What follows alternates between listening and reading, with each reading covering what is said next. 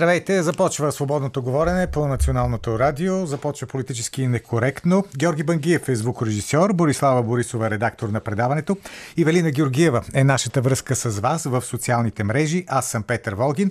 Разбира се, 9 септември. Тази ключова дата в най-новата българска история ще бъде в центъра на обсъжданията ни днес. Не толкова какво е станало тогава и защо е станало, колкото да си направим едни паралели с историята. Това, което е ставало тогава, това, което става сега ще имате възможност да коментирате, както и коментирате в момента в Facebook страницата ни, в другите социални мрежи. Първо, какво мислите за тази дата? Второ, какво мислите за историята и за нейното пренаписване, защото това също е един много, много задълбочил се процес в България, свързан с всякакви други дати, включително и с датата 3 март. Започваме. Политически некоректно. Управляващите, знаете, винаги искат да пренаписват историята по начин, който да отговаря на моментния им интерес. Затова и техния обслужващ персонал, съставен от верни на властта учени и всякакви други говорещи глави, се стреми да изчегърта от историята всичко, което не се вписва в политическата конюнктура. Ето, да вземем отношението на властта към 3 март. Да припомним първо, защо 3 март е нашия национален празник. Ами много просто, защото тогава е възстановена българската държавност. След пет века несъществуване България отново се появява на историческата карта. И да, това става възможно благодарение на руско-турската освободителна война. Да, такива са фактите. Колкото и да не им харесва на днешните управляващи, именно решителната намеса на Русия прави възможно нашето освобождение. Ако войната беше американо-турска или британо-турска или някаква друга такава, именно тези държави щяха да са нашите освободители. Обаче не са. Съвсем друго е станало тогава, колкото и да не се харесва това на управляващите, които съвсем очевидно искат да изличат от историята ни всичко, свързано с Русия. Политически некоректно. Тези дни ротационният ни премьер сподели с нас виждането си, че той нямал нищо против 3 март – Ама понеже посланник Митрофанова била казала нещо си, пък руския патриарх и той нещо там бил направил, та заради това трябвало да си сменим националния празник. Аз не знам вие какво мислите, ама ми се струва не особено мъдро да си сменяме националните празници само защото някой казал или направил нещо. Това е същият абсолютно неразбираем за мен начин на мислене, според който трябва да си променяме законите, че даже и самата Конституция, само защото управляващите не харесват президента. Ма те не са длъжни да го харесват, разбира се. Ама защо заради техните наранени чувства трябва да бърникат основния закон, е това никога няма да го разбера. Политически некоректно. А изобщо кой ли не се упражнява в момента върху нашата конституция?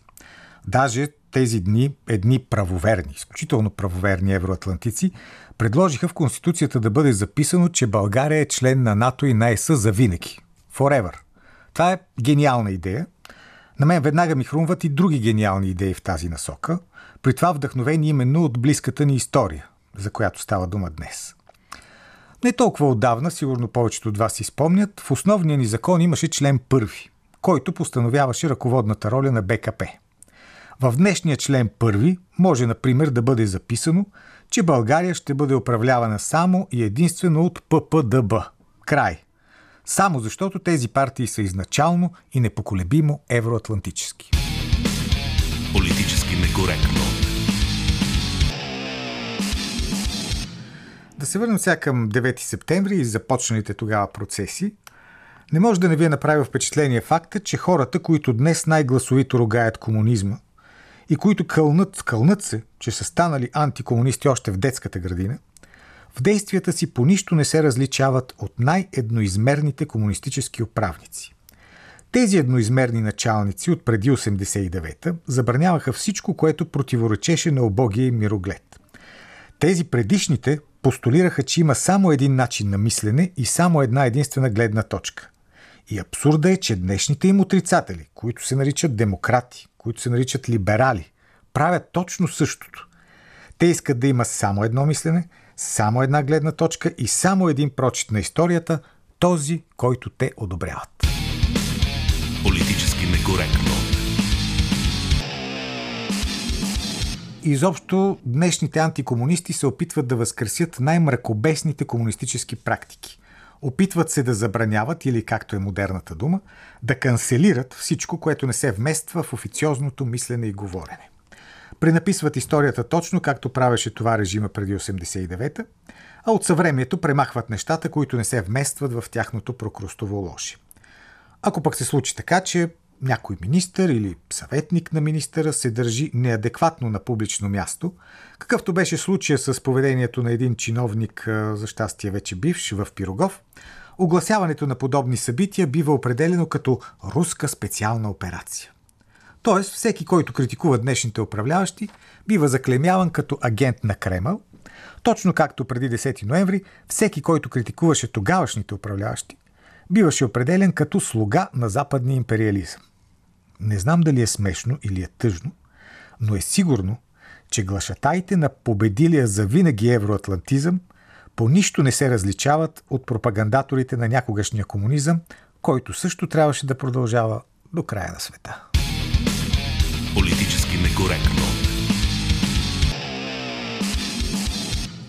Всеки, разбира се, има право на мнение за 9 септември. Един има право да го възхвалява, друг има право да го отрича, но това, което не може да бъде отречено, че тогава действително се дава началото на едни процеси, които революционно променят България във всяко едно отношение. Политически некоректно. Гост в политически некоректно днес е Мартин Карбовски. Добре дошъл. Добре, заварил. Така, сега ще си говорим за революции, ще си говорим за история. Провокирани, разбира се, от 9 септември. Искаш ли да кажеш какво мислиш за 9 септември? Не. Що? Защото е, непрекъснато някой товари разделението с думи, пуска ток на хора, които може би без този ток няма път толкова да скачат. И не съм, и ти между си един от тях, една кратка забележка, съвсем приятелска, може би не приятелска, професионална Дами и господа, Петър Вогин е с червена фанелка в студиото и, и Маркс. С Карл Маркс. С, с знака на победата. Не, да. Знака който на победата. прави знака на СДС е това за нас. Не? Добре, знака на победата. Е Освен е, това, пуска, аз искам да докладвам и на СЕМ, и на Соня Момчилова. Нали? И на Пролет Велко. Пуска, не, на Пролет Велко, бе, забравих каква Соня. Нали? Пуска комунистически музики. Верно, италиански са, така приятни са, но то това е смисъл на комунистическата музика. То това е манипулацията да е истинска. Да, да, Защото ако ти, пуснеш партизански марш, нали, нищо няма стане, като им пуснеш такова нещо. Петре, не се шегувам. В смисъл, всяко нещо, което продължава да разделя и кара хората, и кара хората да бъдат а, ядосани на тебе, това знам, че ти е приятно и на мен някой път ми е приятно, но според мен не е правилно, защото продължава да разделя хората на такива, които са за 9 септември и против 9 септември. А то не бива да бъде така. Примерно, това е много важен помниш ли въпрос. петото царство на Тутанкамон, как в Египет нали, се биеше с първото царство, примерно. Това някой пука ли му тогава? Това е станало преди колко, аз вече не ги боря, 80 години, нали, 9 септември и би трябвало тук нататък ние днес да решаваме наши проблеми. В момента, в който някой дигне и умрук и каже ура за 9 септември, това е само провокация. На мен това просто не ми харесва. Особено пък не ми харесва и защото съм десен избирател и само, само по себе си 9 септември е смяна на един терор с друг. Нека това да го кажем. Освен това си евроатлантик, както обичаш да казваш. Аз миналия път се пошегувах, аз искам да живея в нормална Европа, каквато ми обещаха се десарите едно време. Но сега се десарите се прегърнали с мафията и ми се говори за сегашния момент, защото 9 септември нито съм историк, ще кажа нещо спорно. Мога да кажа само, че 9 септември даде възможност да се смени социалния асансьор за друг, друг тип хора, нали? И може някои хора да са направили кариера по, по, по, на този принцип. Нали? Със сигурност, Със сигурност има неща, които не може да отречем като космическа програма и като атомна централа по отношение на този период от 45 години. Но в крайна краща всеки, който е ял хляба на 9 септември през 80-те години, знае, че ние не харесвахме това нещо и манифестациите. Ние не харесвахме строя. Е, строя. Ние не харесвахме строя, е, защото той беше вече тотално а, така прокапан, скапан. Да. Нали защото... искаш да го връщаш или искаш да станеш неомарксист? То това е друго. То това няма общо с 9. Между другото, 9 септември трябва да се направи едно много важно отношение. Тогава не идват комунистите на власт. Не идват. На 9 септември идва Отечествения фронт. Да. Идва Отечествения фронт, в който между другото влиза и Никола Петков, който по-късно е обесен от комунистите. Да. Влизат и много други хора, но това е вече историческа тема. Абе, Добре, абе дай да говорим за историята, защото това е много Ще важно. Да говорим за историята. Не, начинът по който се използва историята, разбираш ли? Тя е, както виждаш, основен инструмент в днешното манипулиране на хората, в днешното им насочване в определена посока. Взимаш някакви факти, които ти харесват и само тях. Това е история на ротационен принцип. Който е на власт, сменя учебници, сменя празници, идва някой друг на власт след две години, защото не изкара целия мандат и пак сменяме учебници, сменяме празници, пак се караме. Искам да разберат всички хора, с които спорят, те са приятели наши, твои, които са от другата страна на барикадата, нали? Че това не ни води до никъде. През цялото време ние говорим какъв цвят да е фасадата, докато къщата гори. И ние трябва да разберем, че карайки се, нищо не променяме. Ние приличаме на, на някакви инфантилни деца, от които едната страна говорят глупости и от другата страна говорят глупости. Примерно, ам, какъв хубав строй, примерно, би могъл да бъде фашизма. Казвам го с ирония в кавички, нали, да не ме разберат неправилно, защото всички се чакат само да кажа някаква глупост. Нали? Или колко велика е концепцията след 9 септември. Това е история и тя е такава каквато е и ние трябва да я заровим като едни испанци, които имат огромен проблем с една гражданска война тогава, но от тогава те са някакси нормално отнесени един към друг. На една съща плоча са жертвите на едните и на другите. И това трябва да бъде забравено и ние трябва да играем днеска и да работим днеска за съвсем друга посока. А знаеш ли сега за какво се помислих? А, 90-те години ти си спомняш беше изключително силно противопоставянето между БСП и СДС. После това и поизчезна. Но нали не искаха да бият радиоводещи както сега. Да, да, това казвам, поизчезна. Да. Нали, като дойде царя, всичко може да мислим за него, но факт е, че се настани едно успокоение, една нормализация. Сега се върна онова противопоставяне. Защо? Уж нали, най-евроатлантическите, най-правоверните дойдоха на власт. Ето, хубаво е, че ми задаваш въпрос, който се отнесе до днешния ден. Това мога да коментирам, това виждам и в това участвам. А, днес а, има един нов, а, ще го нарека, мутрофашизъм, който е, е добър единствено в пропагандата. Аз, не вярвайки, чета във Фейсбук, понеже не блокирам никого и не съм в балон, чета, че наводненията са заради строежите на руснаците по крайбрежието. Ето такова нещо че Русия е убила Левски. Не знам, не искам да споря въобще. Сигурно има някои документи. Е, също за това. и случилото се с министерския чиновник това, в Пирогов е руска специална операция. Да, това е пропаганда и те търсят кой е прокопал тунела между Лондон и Бомбай, за да, има, за да ни саботират нещо нашия тук строй. Разбираш, това е а, на покаяние на, на Буладзели, в кой филм бях гледал едно време от, от перестрой, перестройните филми. В момента обаче ние имаме много по-лош проблем – и ми дай възможност една минута да го разкажа. Ние имаме строй, защото е, става дума за 9 септември, който обръща строя. Просто котката е нагоре с краката. А, ние в момента имаме строй, който наистина започва леко да прилича на криптофашизъм, на протофашизъм, защото се започва да се одобряват неща и да се махат други, които помагат на онази кафява идея. И време вече да го кажем, да го кажем по, по най-културния начин. Трябва да се противопоставим на фашизма не защото сме леви, а защото фашизма не е, е човеконенавистна идеология. И махане на паметници и други неща, дори да ги махнете, това няма да ми реши на мене нито един проблем. Аз бих могъл да понеса липсата на, на ПСА е, е, в София. Но тук имаме друг проблем и стигам до същността. И фашизма, и комунизма не толерираха спекулата и мафията. В момента ние имаме протофашизъм, наречете го и протокомунизъм, ако сте от другата страна, което се, ожени за мафията.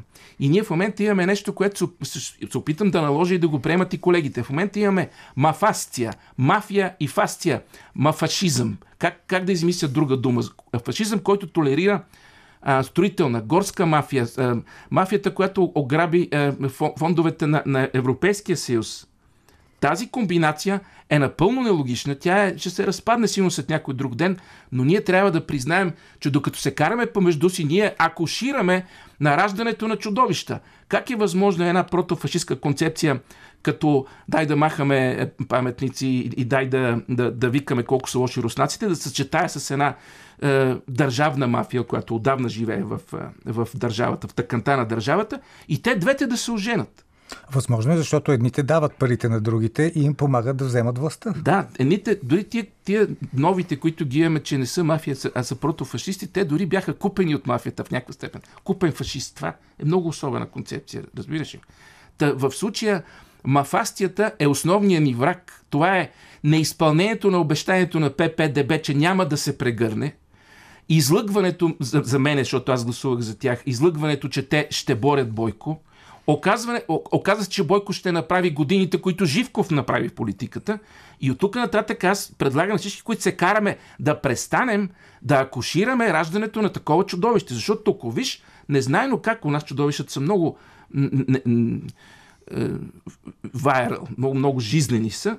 В един момент ще се окаже, че ще си изкарат мандата 4 години. А нищо чудно. И първите жертви а, а, на, на този мандат и на, този нов, на тази нова мафасция, тази нова сила, която се организира покрай парите и някаква идеология антисъветска, която е фашистка реално, тя е антируска и про, протофашистка, основните жертви ще бъдат първо тия, които са на барикадите. Хора като мен и тебе на тази страна на барикадата и на друга страна, защото те така, така правят. Защото утре се обърне палачинката и отново тази злоба ще, ще настане и, и в един момент наистина ще сменяме един терор с друг. Едни обиди с други. Добре, обаче какво може конкретно да се направи в връзка с това, което казва? Защото ето и тук хората чета в Фейсбук пишат. Карбовски какво предлага? Какво предлага Предлагам нещо тези... много просто. А искате ли мафия? Не, трябва да махнете Борисов. Ние това работихме през 20-та година. Ние всички това работихме. Искате ли да продължи ПП и ДБ да управлява с Борисов? Ми не, логичният отговор е не, защото ни излъгаха. И най-логичният отговор е излезте и ги накарайте да направите ни нормални избори, за да видим как се е разджуркал Боба, политическия Боб през, през тия две години. Няма нищо страшно от това да сте пак в избори. Има нещо много страшно, че ние се занимаваме с фасадата, с грима на тази демокрация, а тя вече, тя, тя почва и, и отвътре и отвън. Това е пожар. Ние не разбираме, че това е пожар, познат единствено от близкото минало и не мога да разбера как може хора да седнат и да се скарат и дори да не са приятели заради датата 9 септември. Това е историческа дата, случила се, някои съжаляват, други не съжаляват, случва се и това. Аз, примерно, нямам дори мнение, не мога да кажа, можех ли да съществувам по този начин. По начина, по който говоря в момента в БНР, без 90-та година, аз нямаше да мога. Това е, това е моят трети март, нали сещаш? Без 90-та година освобождението Куко, свободата на говорене и самия факт, че още е запазена в БНР, аз мога да приказвам при тебе. На друго място не. И отново пак ще кажа, вижте проявленията на мафастията, на мафиотския фашизъм. Забележете, фашизъм ли е това, че много хора не, не, не са поканени в нито една телевизия? Не говоря за себе си. Има цял списък, който никой не ги кани.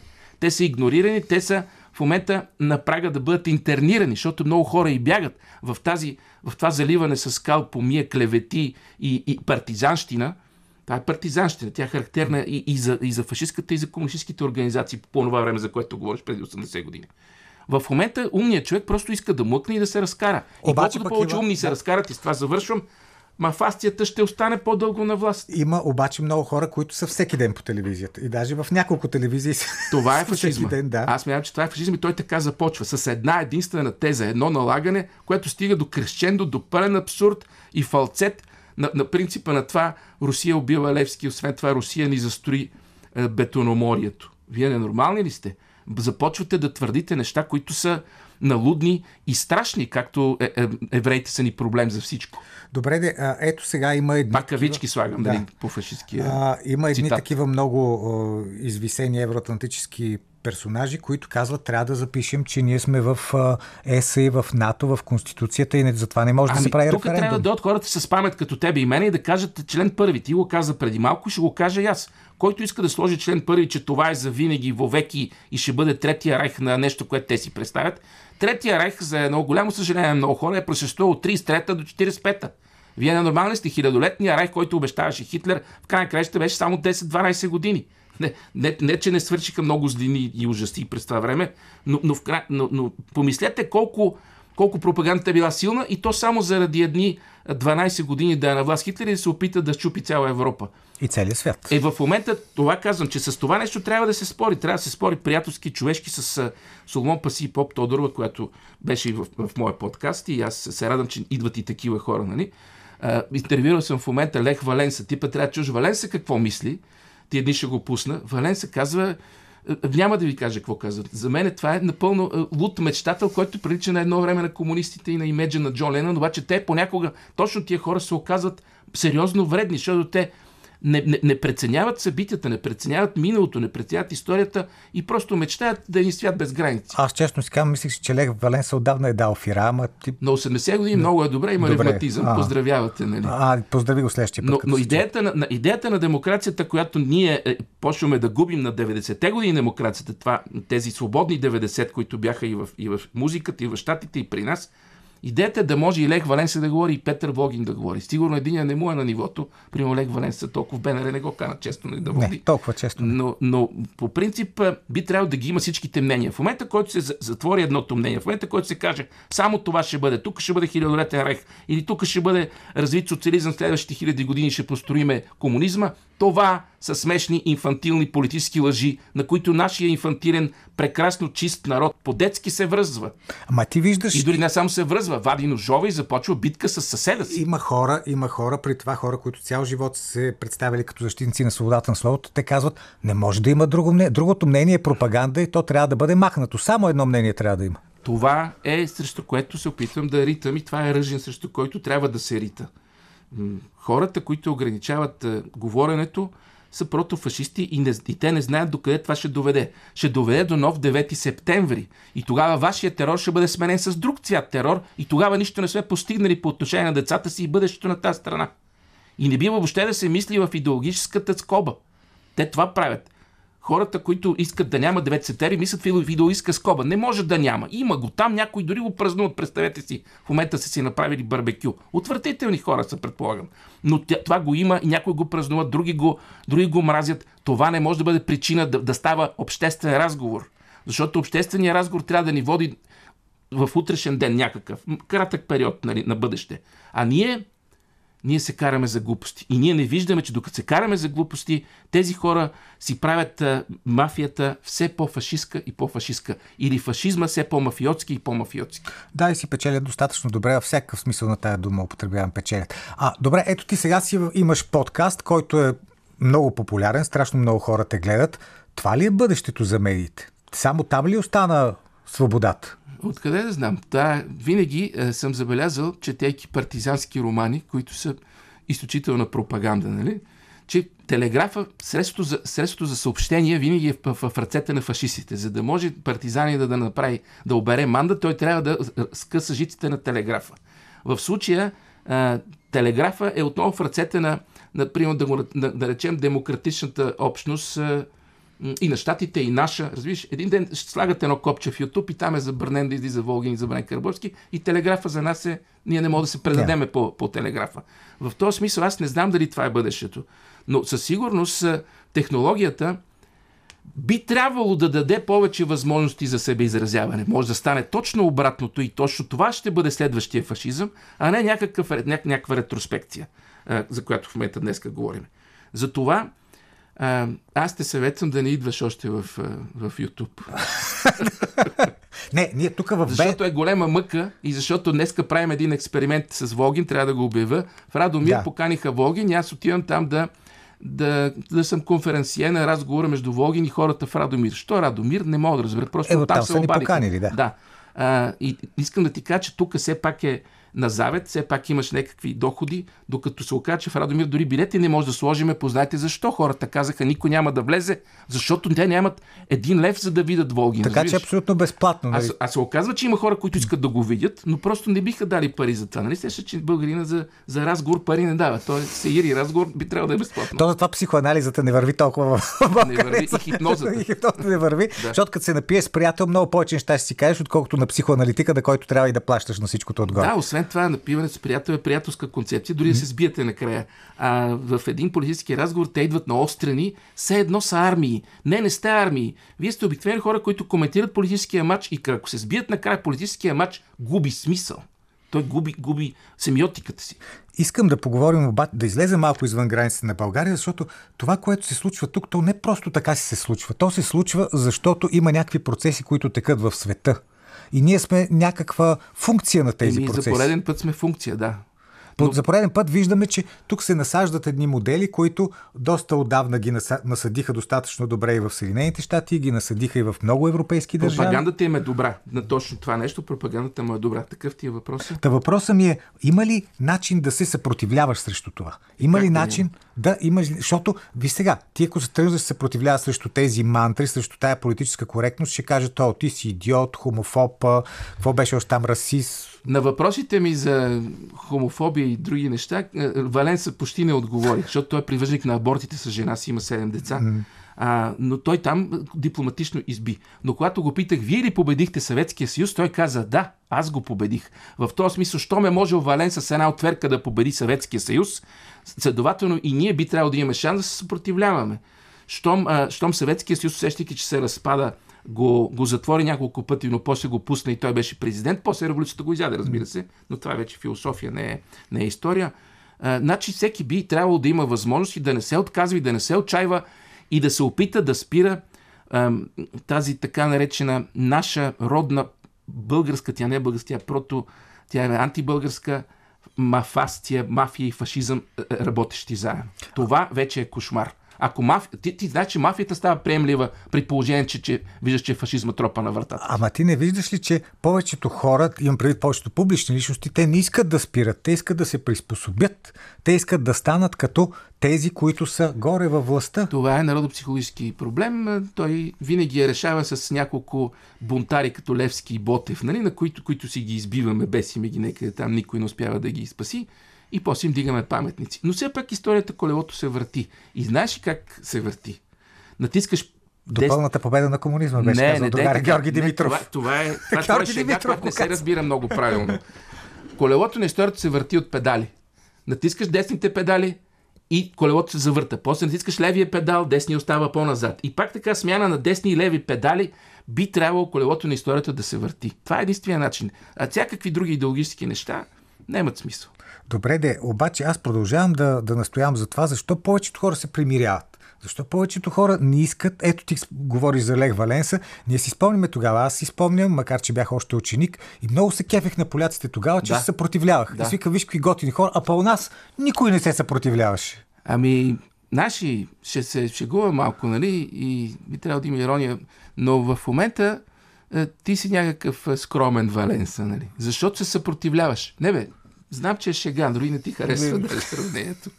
А, но, но помисли, колко са хората, които се съпротивляват? Колко са хората, които е, не се страхуват от дюдюканията и не се страхуват в край краща да ти потропат и на вратата, защото мафията обикновено е на тропа на вратата, ако ни дължиш пари. Но фашистите, ако им дължиш, ако си обратно на тяхната идеология, те идват и вече тропат на много врати и много хора ще бъдат изненадани. Не допускайте онова, което тръгна в голяма степен от а, съживяването на украинския национализъм и, и би могло да се превърне тук при нас като, като, като някаква реминисценция към нашия фашизъм, който между другото а, трябва да се каже, че той дори не беше точно фашизъм, той беше някакво лавиране между Третия рех и опита да не воюваме с Русия. Но дори и тогава не е имало толкова кафяво. Дори и тогава става дума пропагандно. Значи, дори и тогава се празнува 3 март. Да. Това е предвид като, като кафяво. И, и обикновените хора трябва да разберат, че горе тия кресливите са, са кукли. Те са кукли, на които някой ме бръкнал отзад и куклите крещят, размахват ръце дори размахват оръжие и дрънкат оръжие. И вие трябва не да се карате с куклите, а трябва да се карате да видите откъде идва тая ръка. Това е. А тя, тя, това се опитвам да кажа, че тази ръка не идва като че ли само от тук, от България, тя идва от много от, от далече, от други места извън България. Не сме, не сме ние тук измислили нещо, кой знае какво. Ние просто повтаряме оня модел, който там е. А не бива. Насъден. Представете си вариант, в който сега се появи един Валенса и просто изведе една Полша на една, е, нашата Полша, и я изведе на една нова писта. Защото тогава Валенса направи това. И Полша в момента едва ли съжалява, че се появява в Валенса. Може да го отритнала, но, но Валенса извади Полша на тази писта, която тя дори а, мечтае за половина крайна. В смисъл, нейните... човек, който не, не, не инвазира човек, една организация, която няма инвазия, тя спира да се развива и накрая умира. Ето ти една Польша, която иска, иска инвазия, иска, иска дори да се изправи срещу мечката. Аз не казвам, че това е добре, но казвам, че това е жизненост. А, а при нас тази жизненост се няма, защото нямаме Валенс. Защото нямаме Давид срещу Голят, защото Валенса, колкото и да ми се стори нелеп в последния си разговор, благодарности, че се нави, разбира се, човек, като е много по-велик от нас, но, но Валенса наистина беше Давид срещу Голият на Съветския съюз. И, и вие трябва да видите, това беше, той беше доста кисел, нали? нещо беше рано сутринта, но, но трябва да видите какво той мисли и да, и, да, и да видите дали този, който е мечтал и вие сте му, и вие сте си викали какъв смел човек, да видите сега дали е прав. Защото човек не е един и същ във всяка една своя година от развитието. Той просто е останал един според мен е мечтател на, на западна демокрация, която вече не е западна демокрация, а е чист неомарксизъм. Тя не е, и за това не е неомарксизъм. Глупости, нищо общо няма с марксизма. Това си е един а, такъв насилнически, диктаторски строй, защото всяко нещо, което се опитва да ти забрани е диктатура. През малцинствата, значи е неомарксизъм. Абе, не е неомарксизъм. Това ти обяснявам, че това си е диктатура. И да. няма нужда да му слагаш някак там троцкизъм или не знам си какво значи, друго. Което... Волгин продължава да защитава Маркс и неомарксизъм. Ама Маркс, Маркс е много светла личност, която трябва да бъде изучавана. Маркс е учен, да. Маркс да. е учен и трябва да бъде четен. Там и от капиталисти и от всякакви лев, левати, леви. Както и Троцки трябва да бъде четен и изучаван. Всички тези а, хора трябва да бъдат четени Не, не бива. Някои, някои пък неща да не бива да ги преподаваме, защото те наистина отиват в, или в военния комунизъм, или в Трети рех. Не, Защо да, трябва военния да... комунизъм, те още самите руснаци са се отказали от него. На, накрая, Вярваш ли, че може това сега, което се случва в България, което е много отвратително най-вече от към терор върху мисълта, да бъде преодоляно, да бъде премахнато? Всяка изкуствена създадена насилническа система, тя сама се срутва. Но трябва да й помагаме да се срутва и то с думи. Битката с думите, ние не владеем, не сме заедно в това и не се изправяме срещу ужаса да се повтори глупост от, от миналото. Ние зациклихме с тия глупости. Или е комунизъм, или е фашизъм. Или махаме паметници, а нови не правиме. Трябва да, да, да разберем, че в момента имаме абсолютно и съвсем други задачи. Опазване, ако искаш, на държавата, на границата, на природата, ако щеш бе да съм затоплист и екоактивист, mm-hmm. опазване на свободата на словото. Това ни трябва. И, и тия малките единици, които са една в СЕМ, една в БНР, една в YouTube, една, две, три някъде там по, по медиите, защото има медии, които вече няма ни една. Mm-hmm трябва да бъдат поощрявани и, и те трябва да получат рейтинги, те трябва да получат признанието, че говорят истината. В другия вариант тия единички ще бъдат изтрепани и утре някой ще прави брелев на Дай Боже, дай Боже тези единици да продължат да съществуват. Благодаря ти, Мартин Карбовски. Ние продължаваме с революционния ни плейлист. До 13 часа слушаме един Което е страхотен... Е провокация. Тихо. Това е провокация и аз съм против тази провокация. Само не пускай марша септември. Ти си, ти си евроатлантик, знам. Та, слушаме Интернационала в едно прекрасно изпълнение на Тони Бабино джаз. Прави, Интернационала прав, да ли прав? джаз. Джаз. Да ставам ли прав? Стани.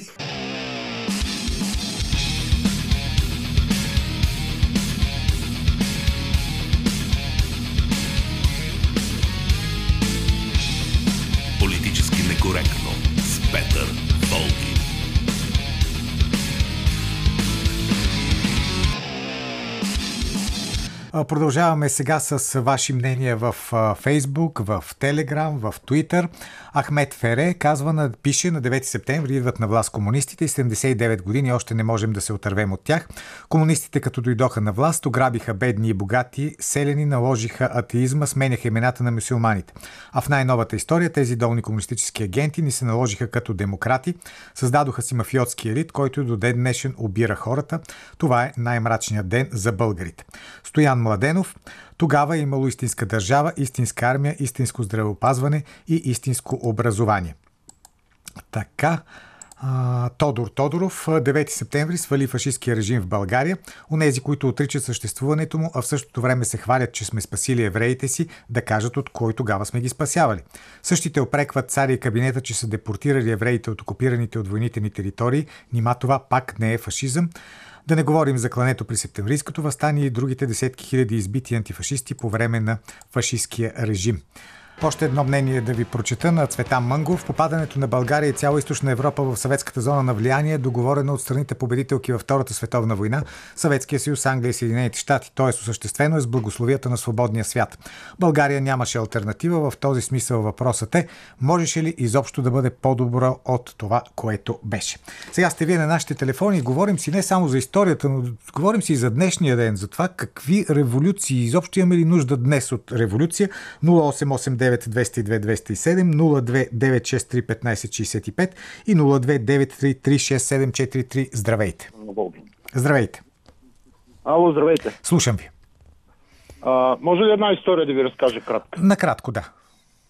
А, един водещ, който се рекламира като водещ на свободното говорене, блокира пет мои профила без всякакво основание. Така, това не е кратка история, това е едно досадно нещо, което ви разказвате всеки път. Как не ви омръзна, не знам. Добър ден. Ало, добър ден. Заповядайте. Искам да поздравя целия български народ с днешния ден, 9 септември, в духа на 44-та година, който ние днеска отбелязваме като историческа дата, но ние трябва да го празнуваме както е било в живия живот. Обаче много хора не харесват тази дата и това, което е станало след него. Значи, да ви кажа, ние бяхме 7 милиона, след това сме 9 милиона след 45 години. През тия 45 години 99 на 108 бяха за тия хубави 45 години, в които живяхме в развитието на България след една тежка национална катастрофа, тая световна война. И народа, целият народ, 99,8 беше социалист. Комунизма е една идея. Не може да говориме, да го осъждаме, защото идеите са нещо духовно. Идеите не можем, практиките можем да осъждаме. Но дайте да говорим Да. за днешния ден. Според вас има ли Реална- нужда от да, днес от реалната някаква практика. Такава реална ден, промяна? Вие Някаква... ме питате директно. Да. Е рожба, рожба е на едни фашисти, които тогава не са а, се преустроили, когато е трябвало. И сега в тия днешни времена на развитие на техническия прогрес, на а, изопачаване на историята и на идеологията, сега тия хора са объркани, особено вие, средно поколение, които живяхте най-добре в социализма, издигнаха ви вас и Карбовски, ние ви издигнахме. Аз съм Е, аз съм по принцип- 8-9 години. Вие бяхте, тогава ви беше страх от казармата и правехте такива неща. Всички, които служихме в казармата, станахме хора. Не, не ни е било страх. Били сме в казармата. Благодаря ви. Предпо- Предпочитам да говорим наистина за днешния ден, да говорим за това от какво имаме нужда днес като революция, ако останем на тази революционна вълна. Добър ден! Добър ден, господин Волк. Заповядайте. Красивир Янков съм. Никога Да, не съм се обаждал. Чест и почитание на вас и на Карбовски. Благодаря. Бяхте много обстоятелствени и абсолютно точни. Шапка ви свалям. Така е. Така е. Колкото а, а, 45 години стигаха, казаха, а сега 35 не ни стигнаха, за да влезат в нормалния ритъм на живот. И какво трябва да правим сега? Това е въпрос. Ох, е, много трудно ще се отърсим от това какво трябва да направим. Казахте го. Ами, аз да направя само една съпоставка. Скоро тук с едни приятели говорихме така, макар че отбягваме политическите теми. Викам, айде вие като сте така разумни и, и чели много, каква е разликата между ръководството на БКП и ръководството на сегашните много партии? Те се погледат, но вика верно, той извика си една. Само, че това беше БКП и БЗНС. Сега са много. Ако кажеш нещо против лидера, ще бъдеш извън борда, нали? Мгм. Така. Да.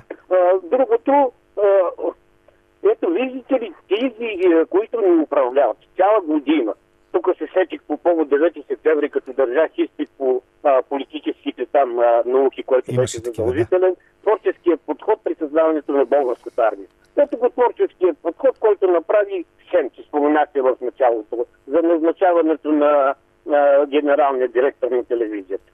Такъв ход никой. Аз не знам сега за какво съществуват и тия там принцеси, да са живи и здрави. Е, направиха, значи аз съм учител по професия. Представете ли си на учениците ли, на родител ученическа среща да им покажа среден пръст? Представете ли си какво Да, да, само, само искам тук да вметна, че в момента, колкото и странно да звучи, повечето хора, те пет души има в СЕМ, повечето от тях са с нормално мислене, което звучи странно, обаче е факт. Мислят нормално там тези жени и благодарение и на тях все още има някаква свобода в медиите, защото ако и петте мислиха като тези политкомисари, щеше да стане страшно. За щастие не е така. Така. Иначе за 9 септември, ако нямаше а, 22 юни 1941 година, нямаше да има 9 септември днес. Еми А, да, със сигурност всичко щеше да бъде различно. Да, благодаря ви за мнението. Добър ден. Ало? Да, заповядайте. Добър ден, Никола Киримов от Хайредин Врачанско. Да, господин Киримов. Добър ден, господин Волгин, и на вас и на слушателите и на всички от радиото. Да не пропусна. А, вие сте единствения, който стои от тая страна, от към а, слушателите и от към народа на, на България. А, по националното радио, разбира се. Сега ще кажа другите имена.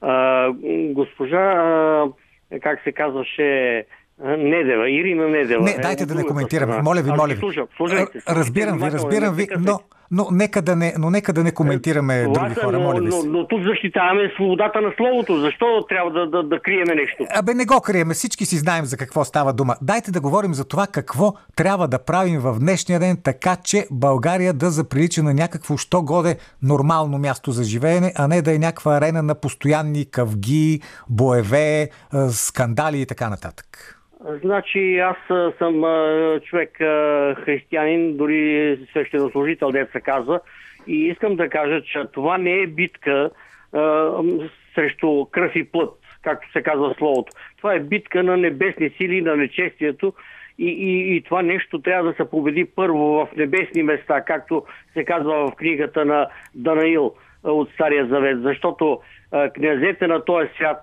дето управляват, са в небесни места. Така че а, църквата да застане на мястото си и православна, и католическа, и протестантска, и, и, и да вземат власт над, нечистите си. А извън църквата? Те владеят умовете на, на, на този престъпен свят, който управлява народите. Въпросът е извън църквата какво може да се прави. Тоест, хората, които ни управляват, политическите партии, ето имаме си парламент и така нататък. Тези, които а, застанат на трибуната на парламента, трябва да са не по-малко от светии. Хора, които да, да, да, да милеят и да плачат за този народ. Защото вчера, или там кога беше, се честваше този празник а, а, 1885 година. Да. То не е празник дори, то, то, то направо си е а, величие да, да, да застане на три, за три денонощия да прекусат диагонално България войските на, на, на, на, на този народ с опинците и с навуща.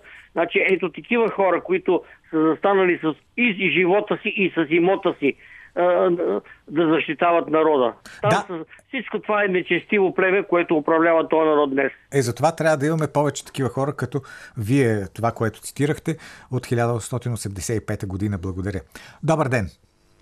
Добър ден. Заповядайте. Искам да кажа един мой анализ на случващото се сега. Какво се случва, което виждам аз. Как виждам света. Да. Ами, аз според мен, Америка като страна, господстваща на валутата доларът, прави войните, всичките войни ги е направила само заради защита на долара. Всичко, според мен, се е направило Ами, те сами се разрушиха тези кули, за да влезат в Афганистан, да могат да печатат пари, да могат да напълнят, защото еврото е конкурентна валута на долара. И според мен да се напълни с бежанци. А кажете за България, защото за нас това е важното. Как, виждате това, което става в момента в България? В България, според мен, трябва да се, не, трябва да се леват. Защото еврото лети надолу в момента. Защото няма в... Ето тая война, измислената, която я направиха американците за Украина и Русия, нали, те не говорят за мир, те говорят как само да воюват. Ето, това е най-тъжното наистина, че никой не иска да говори за мир, а всеки говори за това как ще победи окончателно. И още един слушател ще чуем. Добър ден. Ало, Да, заповядайте. а, добър ден. Добър ден. Ами аз а, ако ми разрешите да говоря, когато 9 септември е било, т.е. комунисти са, на, са дошли на власт, нали, економически по-точно мнението. А, Само ще кажа в властта, в енергетиката. А, 50-те години са построени вецовете в България. А, 60-те години са построени тецовете в България. 70-те години е пуснат АЕЦ Козлодуи. Да. 86-та година е почна да се състроя АЕЦ Белене. И 92 година трябваше да проработи т.е. АЕЦ Белене. Е, няма да проработи. Е, е, е, той вече той е стринат от mm. всяка една гледна точка. Да, че искаме да подарим двата реактора. А, продаваме ги, продаваме ги, не ги продаваме. Е, продаваме, ама уж ще ги продадем както и да е. Така че, наистина, когато сме били към Русия, България се е развивала економически. То нищо не пречи и сега да се развива економически, ама а, нещо не пречи, се получава. Пречи, защото Запада не ни разрешава. А, ако да, ако винаги се оправдаваме с някой друг, не мисля, че това е най-добрият вариант, но тъй или иначе така стоят нещата. Прав сте. Благодаря ви. Политически некоректно. Историята, разбира се, трябва да се познава, трябва да знаем какво се е случило. Също толкова важно е да разсъждаваме и за днешния ден. Затова постоянно призвавам днес да говорим и за днешния ден, за това, което става днес. Ето сега, следващия коментар, който ще се чуете на Калина Андрова, е посветен на една изключително важна тема, посветен на темата какви хора влизат в нашия политически елит. Т.е. как се набират хората, които а, населяват това пространство, наречено български политически елит, какво се случва с нашата демокрация, защо точно такива хора заемат а, ръководните места и в партиите, и в парламента, и в правителството. Изобщо какво се случва с нашата демокрация? Коментар на Калина Андролова.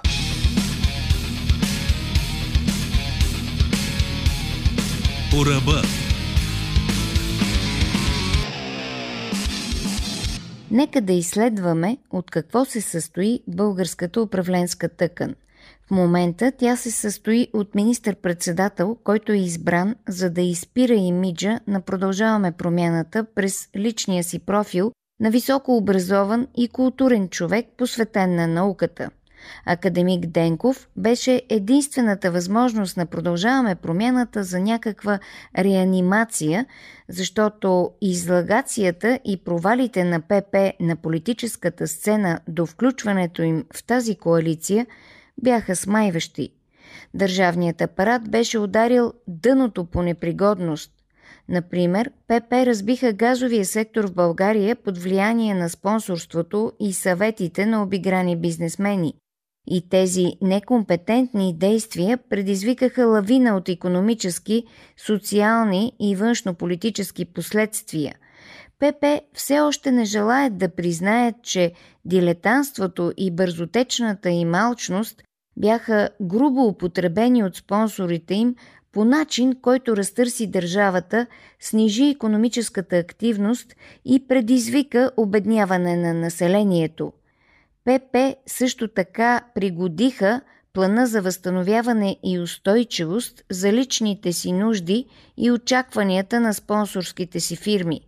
И за да бъде одобрен плана от Европа без възражения, ПП набързо и без много мислене включиха всички ангажименти, които ще предизвикат остри трусове в економическото равновесие на държавата – Например, намаляване на емисиите до степен на ликвидиране на тецовете в Маришкия басейн, изваждане на Българ Трансгаз и ЕСО през 2024 от списъка на БЕХ като обекти, защитени от приватизация и не на последно място либерализация на пазара на електроенергия. След всички неразумности, които преживяхме с продължаваме промяната, Трудно е да си представим какъв механизъм на ценообразуване ще защити най-бедните при освобождаването на цените на електроенергията. Денков обещава цената на тока да се запази без промяна до средата на 2024 година. Ама то и Кирил Петков обещаваше най-ефтиния газ, пък финансовите му спонсори ни предложиха нещо друго. Тези дни стана ясно, че фирмите, които ще получат финансиране по плана за възстановяване и устойчивост по линия на иновациите, са свързани предимно с ПП. Ядливи чаши за кафе, насекоми за альтернативен протеин и други подобни. Едни от най-почтените в кавички форми за източване на ресурс са свързани с иновации, стартъпи, рискови и експериментални разработки – Новаторските начинания са удобни, защото има оправдан риск, че нищо няма да излезе и парите могат необезпокоявано да потънат в иновативни и потьомкински села. Иначе кипи високотехнологичен ажиотаж и аргументиран маркетинг на идеи, чиято сложна цел винаги е една и съща – в средата на този век да се намалят емисиите въглероден двуокис. Така че ПП, чието съвкупен политически образ съдържа смесени черти от Остап Бендер, Бърни Мадов и Бай Ганю, версия 2023, добре се ориентират за изискванията, които трябва да покриват предвид зелената доктрина на външния фактор. Първо мислят за климатичните промени, а след това за неясното понятие български национален интерес. Защото ако се стопят ледовете, понеже никой не произвежда альтернативен протеин от насекоми и не сме затворили тецовете си, няма да оцелее и толкова иновативната ни държава България. Нали така? Но да се върнем на това от какво се състои българската управленска тъкан. Оказва се, че постове на министри и замминистри, както и на изпълнителни директори на ключови държавни дружества, се продават в буквалния смисъл на думата. Зад колисието предлага позиции срещу предварително авансово заплащане – плюс съответната месечна вноска за периода на заемане на поста. Публична тайна е, че ръководители на някои енергийни дружества се откупуват с милиони, за да останат на поста. Това създава изродена власт, която е неспособна на друго и е принудена да извлича пари, с които да се отчита. Ясно е, че в България има имитация на демокрация – ние разполагаме с фасада на демократични структури, които са напълно изпразнени от съдържание. Провеждаме избори, имаме парламент, прокуратура, избираме Министерски съвет, но истината е друга.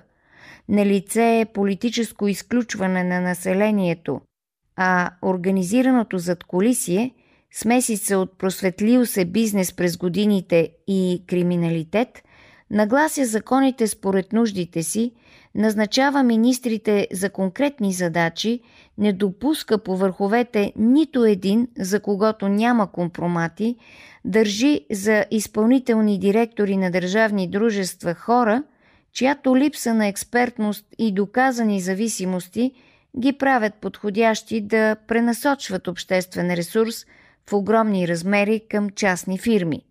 Това е институционализирана корупция – в този смисъл корупцията в България не е аномалия. Тя е база, източник на специфичен ред. Тя е основата, върху която се изгражда една неспособна, неинтелигентна държавност. Така, например, Българ Газ върви към фалит под зоркия поглед на сегашния кабинет и с благословията на задколисието. Същевременно откритото говорене в медиите няма никакъв ефект а и самите медии транслират основно външния наратив. За вътрешните безобразия има омерта. Керванът си върви, правителствата се сменят, схемите остават. Властта поема и задържа само лица, които могат да възпроизвеждат този ред – тази добре функционираща система за ограбване на държавен ресурс напълно изключва промени в структурата на властта, които могат да се постигнат през избори. Тежкото усещане за безнадежност в обществото подпомага устойчивостта на престъпната хранителна верига. Заливат ни с клишета за прогресивни действия, които ще подобряват живота в България ще ли, казват, да доведат до економически растеж. Но живият корупционен механизъм спира модернизирането на държавата, защото създава несигурна бизнес атмосфера, произвежда неефективен, подкупен и нелогичен законодател, държи съдебната система под контрол, девалвира службите за сигурност, като свежда функциите им до осигуряване на компромати – изтласква по върховете управленски елит, който е демонстративно посредствен, за да провежда изобщо умна държавна политика, но е ефективен в слугинажа към задколисието и изначално е продал обществения и държавния интерес. Това представлява България в момента.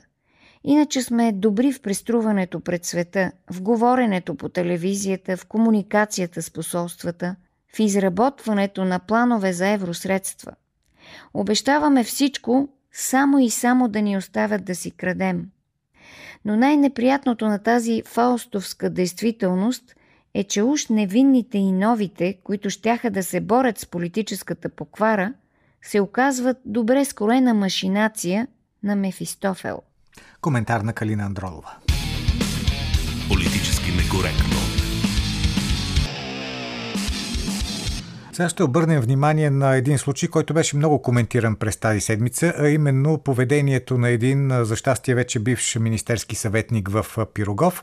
Не, че и преди не се е случвало, винаги се е случвало. Десетки хора от властта, били те министри, съветници на министри, подминистри, надминистри, си се смятат за богоизбрани, че всичко трябва да се прави за тях и само за тях и всички останали трябва да се мърдаме на 10 метра разстояние, когато те дойдат. Така че в това поведение няма нищо изненадващо.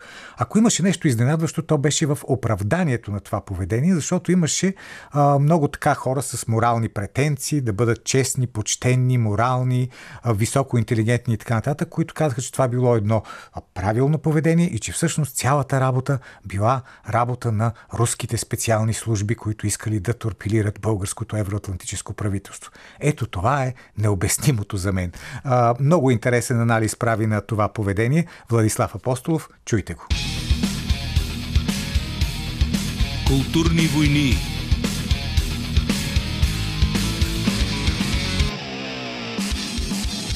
Седмицата ни сервира поредна пълна порция причини да преименуваме демократичния човек на параноичния човек.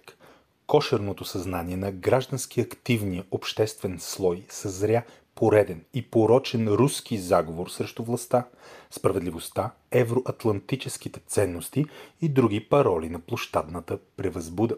За проправителствените пастири на системното онлайн възмущение, скандалът в Пирогов изобщо не е една история за министерски съветник, който си изпуска нервите пред лекари и медицински сестри и според собствените му оплетени обяснения на шега споменава името на министъра, а според свидетелствата на половин дозина медици ги заплашва с уволнение и служебно положение.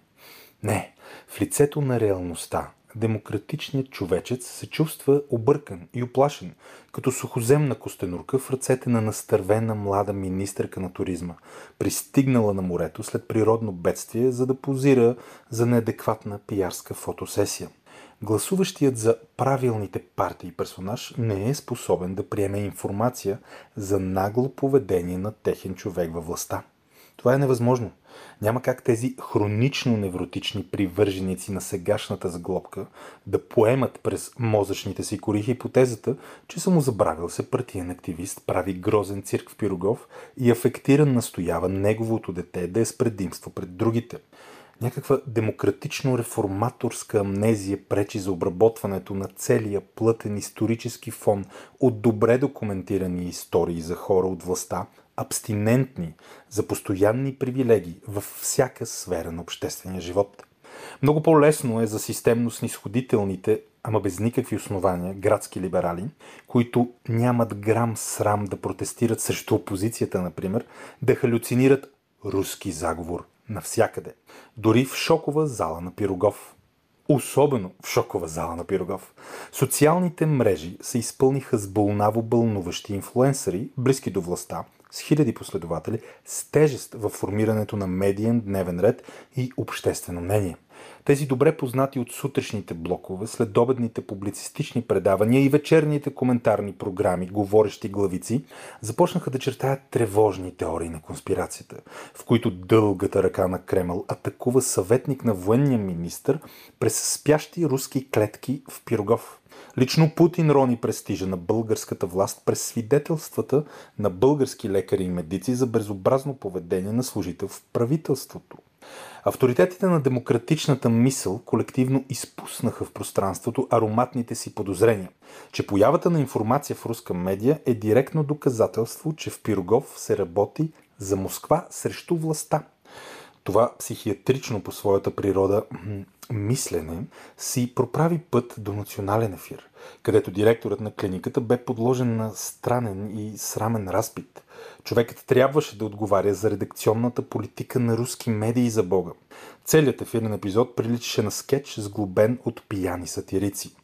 Мъжките амазонки и преторянките на правителствения патос продължиха своя поход към сърцето на злото с разследване на миналото и хобитата на медицинските сестри, свидетелствали за скандала. После се заровиха като куче за кокъл в биографията на лекарите, на директора – на хората, които са подкрепили тяхното възмущение от съветника, че и на онези, които са харесали тази подкрепа с по едно дигитално палче във Фейсбук. Наред сигурно са онези, които не са застанали твърдо зад гъстата като развалена каша конспиративна теория, в която руски агенти от българска клиника правят заговор срещу военния министр, докато помагат на пострадалото дете на неговия съветник. Ако всичко това звучи зверски глупаво и нахално невменяемо, то е така, защото поведението на демократичния термитник в последно време е глупаво до зверство и нахално до невменяемост. Ние хубаво се жегуваме, ама тези хора може би вече са опасно обезумели. Всеки гав на лигавената от тях власт се оказва злокобна руска атака. Сигурно скоро и клетите сухоземни костенурчици, да се надяваме все пак оживели след контакта с позираща за снимки след потопа министърка, Та сигурно и те ще се окажат подривни агенти на путинизма, дресирани да злепоставят ухаещото на евроатлантизъм правителство. За травмираната секта на гражданската демократичност сигурно няма организъм, който да не може да стане агент на кремълска пропаганда – Знам, че много нормални работещи хора намират това поведение за безопасен, но и безполезен онлайн онанизъм на дълбоко объркани хора с идентичност, напълно погълната от примитивен политически патоген. Според други обаче остава мистерията как вече безвъзвратно щупени психики продължават да упражняват институционален натиск, да сглобяват медиен дневен ред и да диктуват публичния разговор. Може би проблемът е във всички нас, че допускаме подобен бяс, а може би наистина сме проспали как в България вилнеят сухоземни костенурки, дресирани от Кремъл да злепоставят български министри и техните съветници по цялата ни територия. От морето до шокова зала на Пирогов. Владислав Апостолов. Политически некоректно. А днешното политически коректно завършва. Разбира се, утре отново ще може да слушате политически некоректно с Силвия, където ще продължим с темите за историята, темите за паметта, за паметниците и естествено за днешния ден, така че слушайте ни и утре. А с вас сега се разделят Георги Бангиев, Борислава Борисова и Велина Георгиева. Аз съм Петър Волгин.